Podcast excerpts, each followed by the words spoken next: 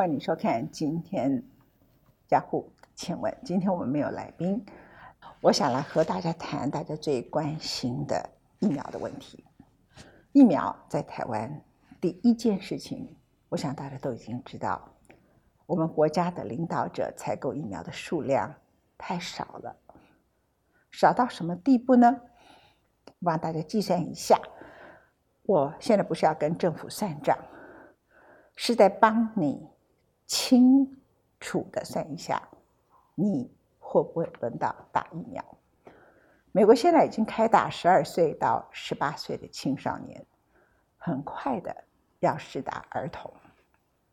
其中有一个例子叫做以色列，很多人都知道以色列是最早开打辉瑞疫苗，也最早做到百分之六十的人都打了疫苗，然后。几乎快要达到群体免疫的阶段，结果，Delta 就是原来是印度的变种病毒，进到了以色列。传染的是谁呢？传染的是十二岁到十八岁的青少年，他们还没有来得及接种刚刚上市的青少年疫苗，是由他们身上把 Delta 变种病毒带到以色列去的。所以现在以色列赶快开打十二岁到十八岁，也要开打五岁到十二岁。那辉瑞的疫苗，它是现在被认为疫苗里头的 number one。这种疫苗呢，叫做 messenger to RNA，你们听起来都很复杂。简单来讲，就是把你原来的很多基因排组，好像它是原来一个好几个乐高，然后呢，它插进去一个卡片，然后重新排序，一直。刺激吃出它有更大的一个力学上头的力量，结果这个乐高呢，就本来是平的，假设是到两三层楼高，它就啪变成十层楼高，这是它的逻辑。那这个免疫系统的变强，就可以阻挡外来的新冠病毒，这个是它原始的逻辑。那年轻人呢，因为被认为年轻嘛，所以他整个新冠病毒的几率比较少，所以比较晚打。其次，因为他年轻，他免疫力很强。如果你把十八岁以上的现在在使用的 Pfizer 打在他们身上，那个时候美国 FDA 在紧急授权的时候，所有的科学家一起审查，那是美国第一支疫苗，全程直播，全程直播。其实他们在讨论那么专业的医学，谁听得懂？当然，大多数的人都听不懂啊。可是美国很多生物科学家是听得懂的，他们可以再评论、再说话。更重要的叫做专家对历史跟对他们人民负责的态度。态度这两个字就很重要。我们常说一个人的初心，你原来内心里头你的动机是什么？动机再过来才有方法。如果你的动机是要救人民。你要为历史负责，为人民负责，这个时候的专家把关就会很严格，所以态度本身就是一个动机。所以美国当时的做法就是，他在紧急授权，当辉瑞做了第三期人体实验四万人的时候，交给美国的食药署 FDA 紧急授权的时刻，他是全程直播给所有美国老百姓，只要你要上网看，全部都可以看。虽然可能美国。将近四亿人口里头，可能不到一百万人听得懂这些人在说什么。可是他负责任的态度是百分之一百。其中有一个专家就说：“你关于十八岁以下的人，在你做的四万人的人体实验里头，数据太少。”于是那一刻就做出一个决定：Pfizer 疫苗只可以到十八岁以上。那 Pfizer 疫苗就根据它的。Big data 就大数据再重新运算，于是就出来了这次的青少年疫苗。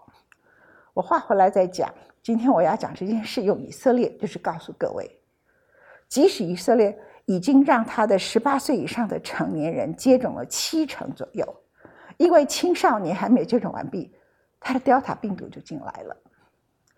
所以你要了解，现在我们面临的不是。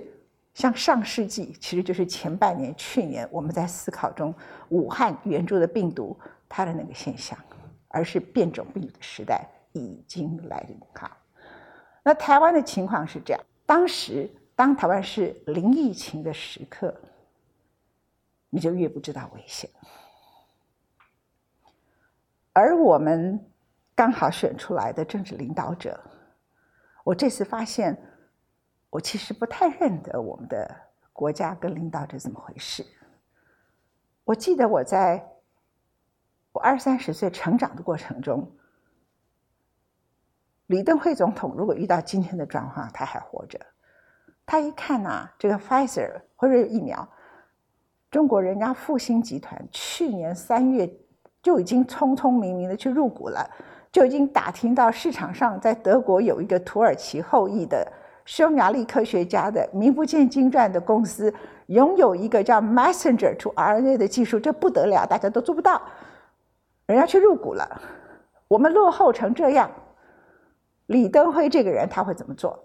他就把他的老朋友尹衍良，就像当年他派他去做两岸密使一样，找来，哎，尹衍良，你有个书田。诊所又有个生技公司，你去把我进口进来，就避开两岸之间的敏感问题。除非北京死不肯卖给台湾，你民间你要叫我叫台湾，叫我叫台南，叫我叫绿岛，我随便，我有疫苗就好。对李登辉来说，我这个倒不是说故意来贬低现在的领导者，因为李登辉任内发生过很多事，蒋经国任内也是。当时台湾要不要参加 GATT？你如果用中华民国就不能参加。于是陈履安和连战两个人一起见蒋经国，说我们可不可以叫台澎金马？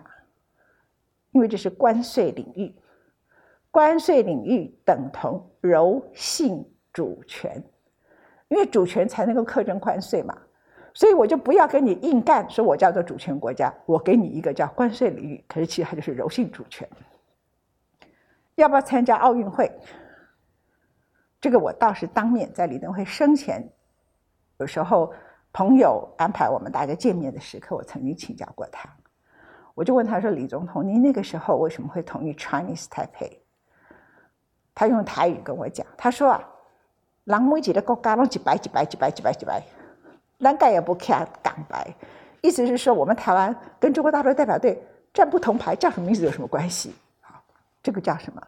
就有些事该坚持的要坚持到底，有些事已经不叫坚持，就是固执，而且愚蠢。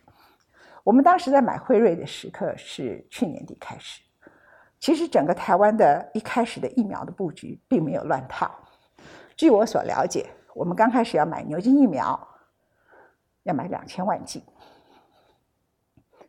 后来到今年二月的时候，不知道发生了什么事情。两千万剂就变成一千万剂，我们自己砍单，所以我们现在疫苗不够。政府说我们好可怜，我们是一个悲情的国家，我们被中共排挤，我们是真的被中共排挤，在很多外交领域。可是这次疫苗砍单排挤我们老百姓，少了一千万 A Z 疫苗的不是中共，是总统。第二。本来我们找了他最信任的行政院前院长林权，自己就做东洋生技的公司，那已经算自己的人去搞的升级公司了吧？去跟德国的 BNT 买，我到最近因为台积电、郭台铭的永利基金会都要去跟 BNT 打交道，还知道说当时怎么破局的。上海复兴集团，他进口了一亿的额度。他手上没有一亿 G 啊，但是他拥有一亿的额度，为什么？因为他也是股东，股东拥有优先权可以购买，所以他被分配到一亿的额度。这一额度呢，给了香港，给了澳门，他还剩下很多。那以中国大陆的需求来看，他是觉得不够。可是中国也爱面子啊，他要他的国药，要他的科兴，所以他们在去年送上去审批，他说：“你先给我做人体实验。”于是就在江苏找两个县也做了人体实验，做完了。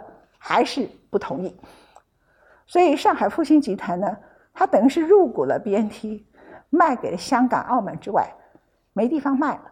我手中有一亿的 quota，虽然不是有一亿剂疫苗，可是我至少有个这个份额，我没地方卖，那他当然愿意卖给台湾。那那个时刻，东阳，你用私人公司去跟他买，你好像私人去订货，你管他叫什么名称，不是吗？你定一个名字。你叫一个什么样的可爱的名字，叫 Disney Wonderland 也没有关系啊。可是那个时刻，我们政府要求一件事，可以买，买三千万。是我可能我不是那么确定，因为这都是媒体写的，不是权威专家核心的人告诉我的。但是后面的事情是权威的人告诉我的。我们叫 BNT 一家，原来是土耳其后裔，里头还有匈牙利的科学家组成的德国的公司。哎，注意，人家是一个商业公司。德国的政府在里头没有资本哦，他要他出货单上面写 “Republic of China Taiwan”。对那家商业公司来讲，我不想卷入政治啊，而且复兴集团也扛不起这个责任呢。他说：“你就写台湾就好了，你干嘛写 Republic of China 的？我不，这个不是政治问题，这是疫苗问题。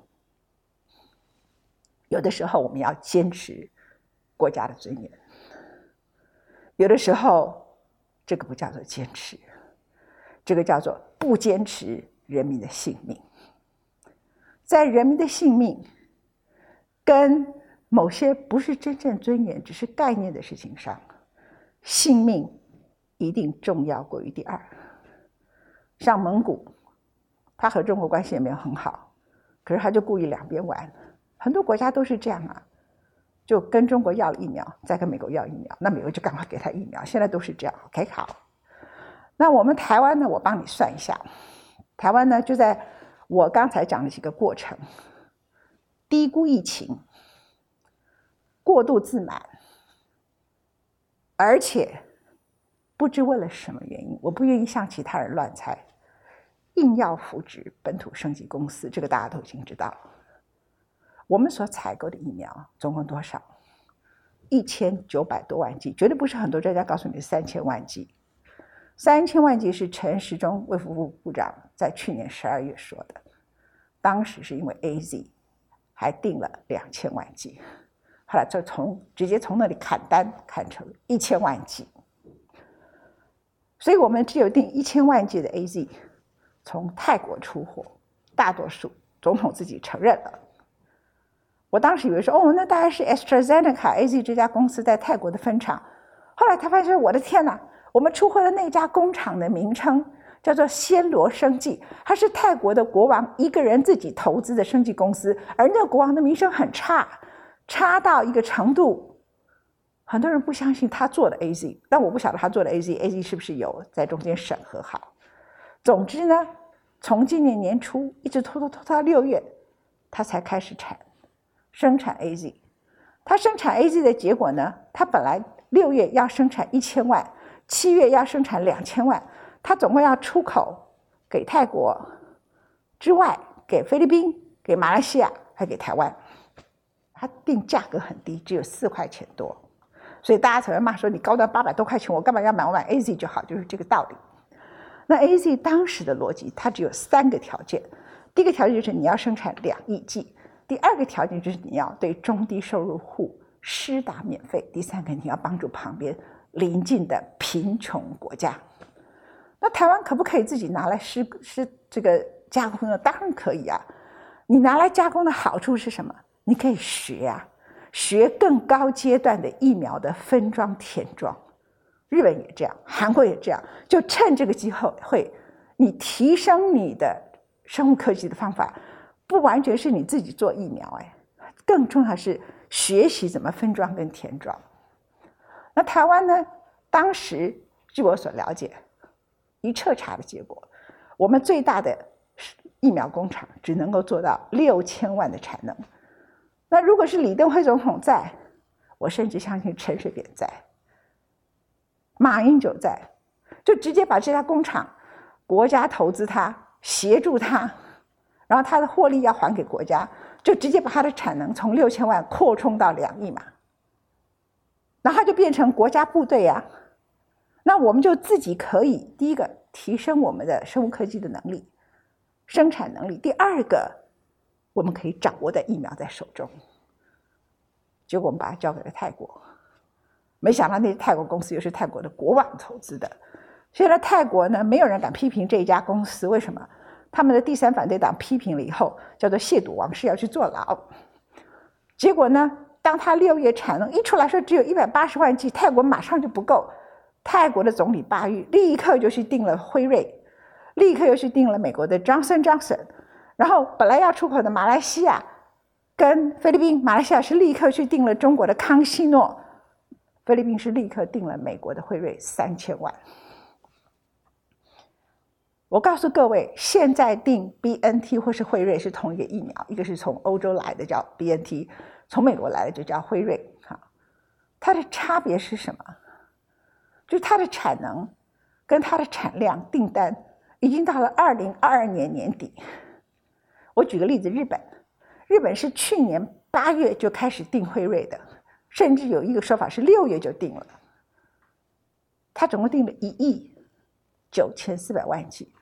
日本才一亿两千万人呢，他的 Moderna 订了五千万，我当时看日本这个订单，打死人呐！他们订那么多，他的 AZ 订了一亿两千万剂，他的辉瑞订了一亿九千四百万剂，他的 Moderna 订了五千万剂，他现在新的 Novavax 这个加强针，他要订了一亿五千万剂，我说加起来，他日本人一个人可以打五针，把所有的人都打死了，他那么蠢吗？他浪费钱吗？新加坡也是一个人快要打五针，快要大家打死了。加拿大呢，也是一个人打五针都快要六针打死了。大家都是这个定法，而这个定法不是今年哦，是去年八九月啊。为什么？因为人家的领导者的脑袋是清楚的，他们知道，到时候疫苗生产那么难，英国一定英国自己先拿去打。美国就美国自己拿去打，轮到我们这些亚洲人，哪怕加拿大觉得轮到他，都不知道何年何月何日。像大加拿大，我刚刚讲，他订了快五六倍，结果加拿大总理在今年一月的时候，他做的最重要的事情就是每天一上班就打电话给辉瑞的 CEO：“ 我的疫苗在哪里？我订了这么多，为什么都没有到？”好，所以你就知道说，国际疫苗市场的缺货是去年底就已经出现的。然后之前有起码尝试的国家领导者都知道的事情，只有我们都不知道，或者我们太自满。今年二月，我们已经说你不给我写中华民国台湾，或者不给我写台湾，我不买了，我不跟 BNT 买了，就再订 Moderna。Moderna 是什么公司？是美国国家卫生研究院投资的公司，他彻头彻尾所有的资金都是美国。英文叫 Nothing to do with China，它跟中国没有关系。讲难听一点，我们去阻扰美中国去买，还比中国阻挠我们来买，我们的实力比他大。在美国，我们说不要卖给中国，因为中国阻挠我们。摩德纳不要卖中国，摩德纳卖我们，我们还搞不好比他有实力。所以说，我们买摩德纳是被中国阻扰，是完全错的。我们买五百零五万剂，只能够让两百五十万人打，为什么？是谁阻挠？当然是采购的人呐。采购的人他也不是阻挠，他是没脑筋这样，他就是基本上对这件事情误判。所以国际媒体都说，台湾对于这次疫情突破了一条防线，这个防线叫做自满。每一家媒体共同的结论，第一个都是自满，第二个是疫苗太少，因为自满使你采购疫苗太少。可是我。看了以后很难过，为什么？因为一月份的时候疫苗短缺，欧盟跟英国已经吵翻天了。加拿大总理杜鲁道已经天天打电话去骂骂辉瑞的 CEO，这件事情已经在全世界闹哄哄了。我们这些国际新闻呢，可能台湾的电视媒体不太报道，所以一般老百姓并不知道。我们不是有国安会吗？我们不是有外交部吗？我们的对外事务的部门也这么无知吗？为什么这个国家的决策好像没有比一般平民老百姓对许多事情的了解多到哪里去？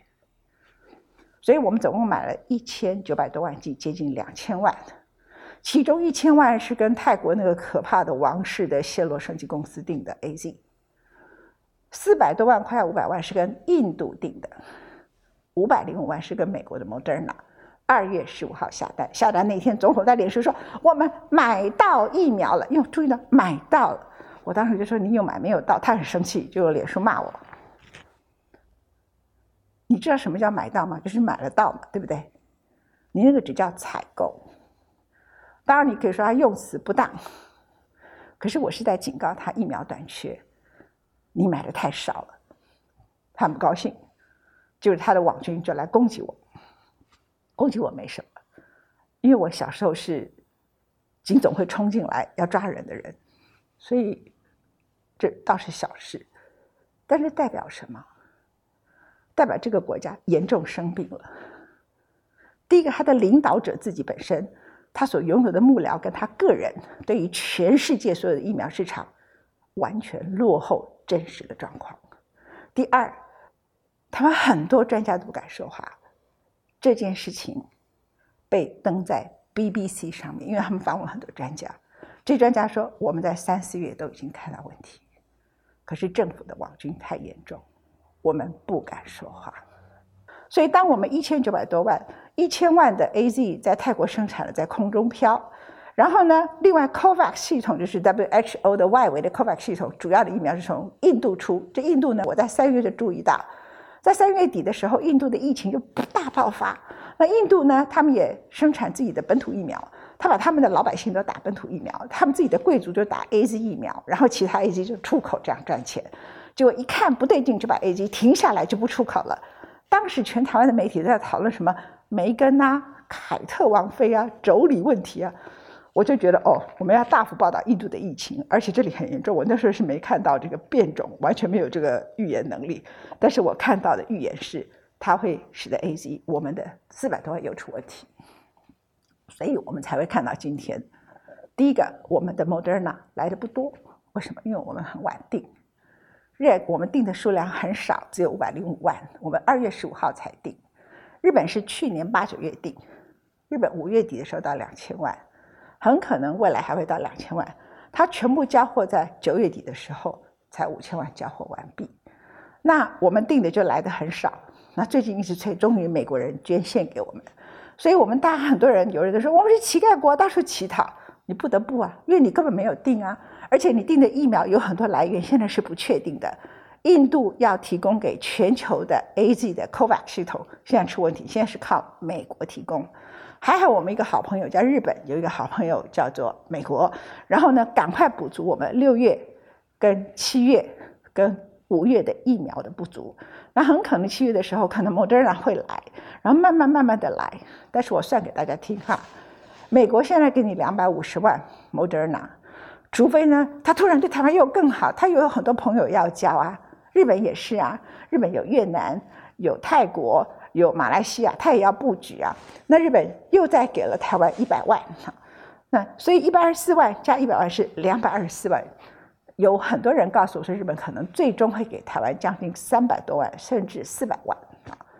那整体我算给大家听，就是最好最好到年底，我们定的两千万全到了。日本捐给我们的四百万就两千四百万，对不对？然后接着美国又给了我们两百五十万，就两千六百五十万，对不对？然后接着就是郭董的跟台积电的一千万也都全到了，对不对？那就三千七百多万，他打多少人？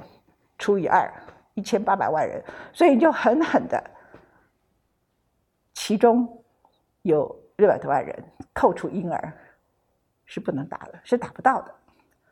那过去呢？英国有这种例子，英国的例子就是，所有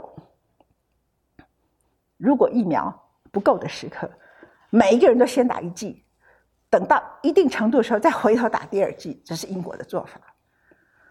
我们台湾呐，现在一二三四五六七，这什么意思？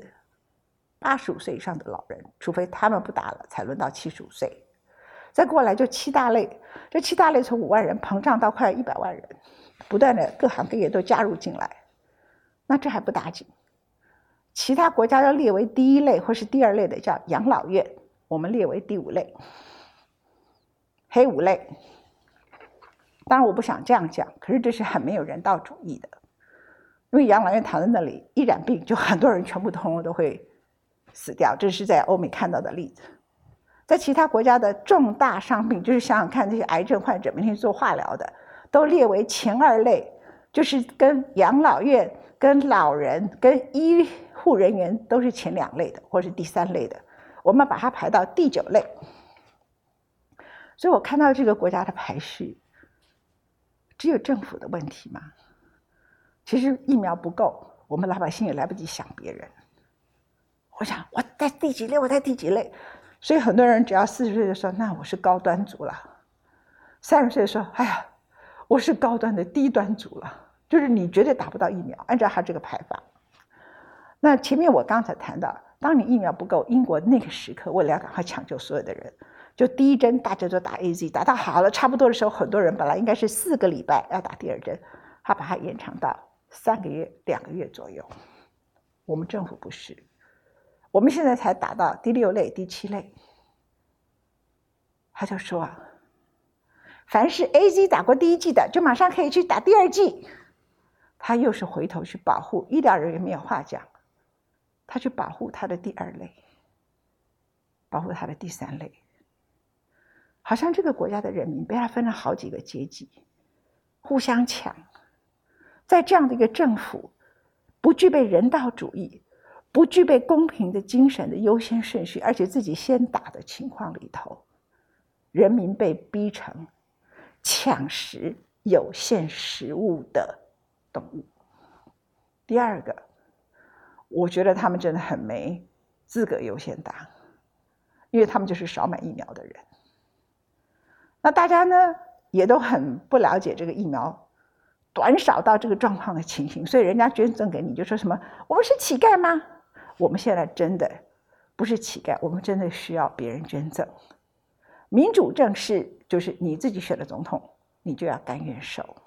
所以呢，今天我在签文里头，我最后要告诉各位的是这个所有的缘由。但是我要给所有签文的观众者一个很重要的资讯，这是我今天一个人讲话，没有找其他来宾来讲话的原因，因为我前面的背景讲完。现在有一个政策，为什么？因为 A Z 一开打死了很多人，所以很多老人不敢打了。然后前几天呢，很多开打的诊所，每一个疫苗啊，只要一打开，那一罐可以打十剂，打十，甚至他们说有个叫客家节省打法，这有点歧视客家人了哈，就是可以打十一，甚至可以三罐，本来打三十人的，可以打到三十二到三十三人这样哈。因此，客问者说。管他什么优先顺序，你打到国民身上，只要十八岁以上，总比丢到垃圾桶好。柯文哲一呛下，还有侯友谊呛下之后，我们的指挥中心才点头。事实上，在一个礼拜前，韩国就发现这个现象，因为韩国打辉瑞也死了一些人，打 A Z 也死了一些人，韩国打辉瑞死的人。比打 A Z 死的人要多，反而打 Johnson Johnson 只死一个人。然后呢，产生副作用的比例是百分之零点三四，也就是每一千个人里头有三个人会有副作用，比较严重的副作用。哈，那死亡的人数是多少呢？一个说法，A Z 的说法是。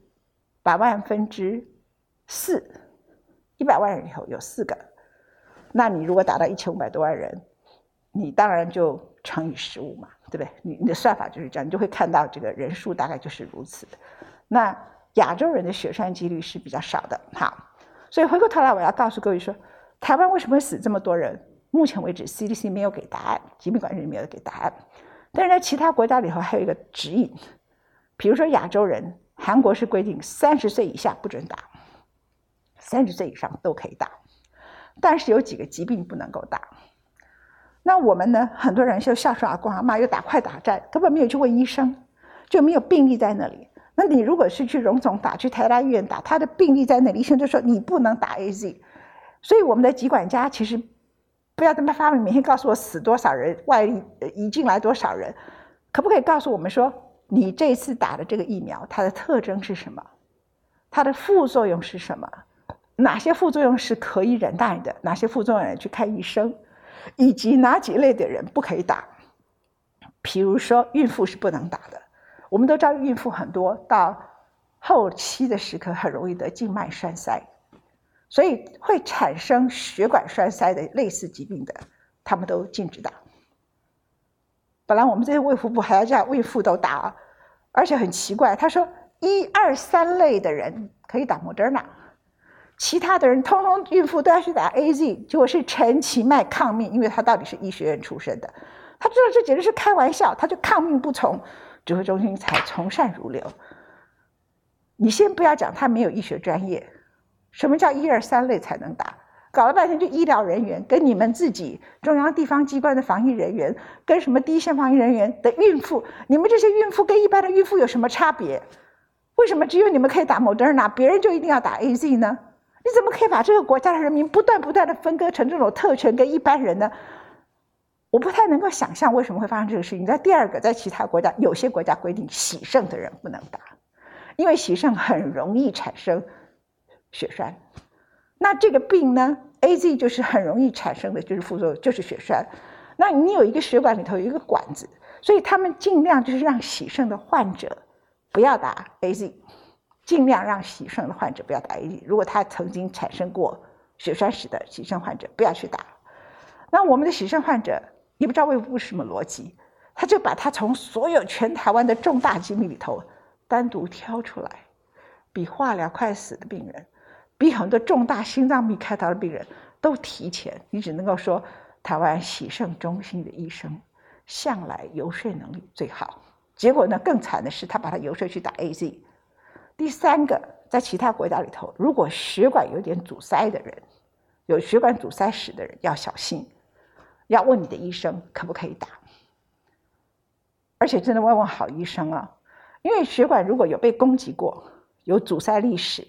然后呢，曾经像喜肾里头也很容易出现血栓这一类型的人，尤其是像孕妇，孕妇不能打的理由不是每个孕妇都有静脉栓塞啊，可是他就全世界都禁止打 A Z，那你就知道其他的疾病也是如此，有可能产生血栓的就要避免。如果你是六十岁、五十岁、四十岁，眼看起来就是高端组的人，要去打高端疫苗，看起来就是不够嘛，对不对？那你也不要管将来的 B N T，也不要等，因为 Delta 病毒随时就回来。而且是可以混打的，A Z 打完了以后是可以打 B N T 的，A Z 打完了也可以打 Moderna。梅克尔最近就这样打，A Z 打完了打 B N T，在欧洲打了非常多人，OK。所以呢，你第一剂 A Z 赶快打下来，什么方法呢？就是现在不是都很多丢到垃圾桶去的吗？你只要到你认识的诊所，这不是偷打，是政府正式宣布可以。我在上个礼拜就看到，韩国在六月十五号就已经宣布了，接着。柯文哲在六月二十号呛下中央，六月二十二号，我们中央同意了指挥中心。也就是说，你呢虽然不是在他排名前几的，总比得到六色同好。柯文哲讲的，但是呢，他说，但是你这些残针要先去登记，登记之后呢，的名单要送中央。唉，他自己打完就算了，他还要对别人打的，还要拿你可以打的疫苗，好像我对你的施舍。你只要比别人前面的，我就把你打成叫特权名单。他挑拨民众之间互咬成一团，就像柯文哲讲的，那些残忍就丢到垃圾桶去啊。那他一定是下午四点以后，一旦打开，一个人是一罐是十个人，那打开完了以后就没办法啦。所以，我讲到这里，告诉各位。语重心长的话，我的目的不是要批评政府，虽然这个政府是真的该被监督跟批评，他真的很多事没有做好，他借口太多，而且自己还嫌大，滑天下之大稽。但我的目的是要保护你们，所以不管你几岁，你认识的医院诊所，你就去登记，有残针。赶快去打，把第一针的 A Z 打下来，因为现在很多老年人看了吓死了，而且他人的本性脑袋想不清，他觉得哇又有两百五十万，哇又有日本的一百万，哇又有这个 B N T 的一千万，那我不要打 A Z，我不要打 A Z，我不要打 A Z，呃，日本的 A Z 来有问题，一大堆谣言，谣言止于智者。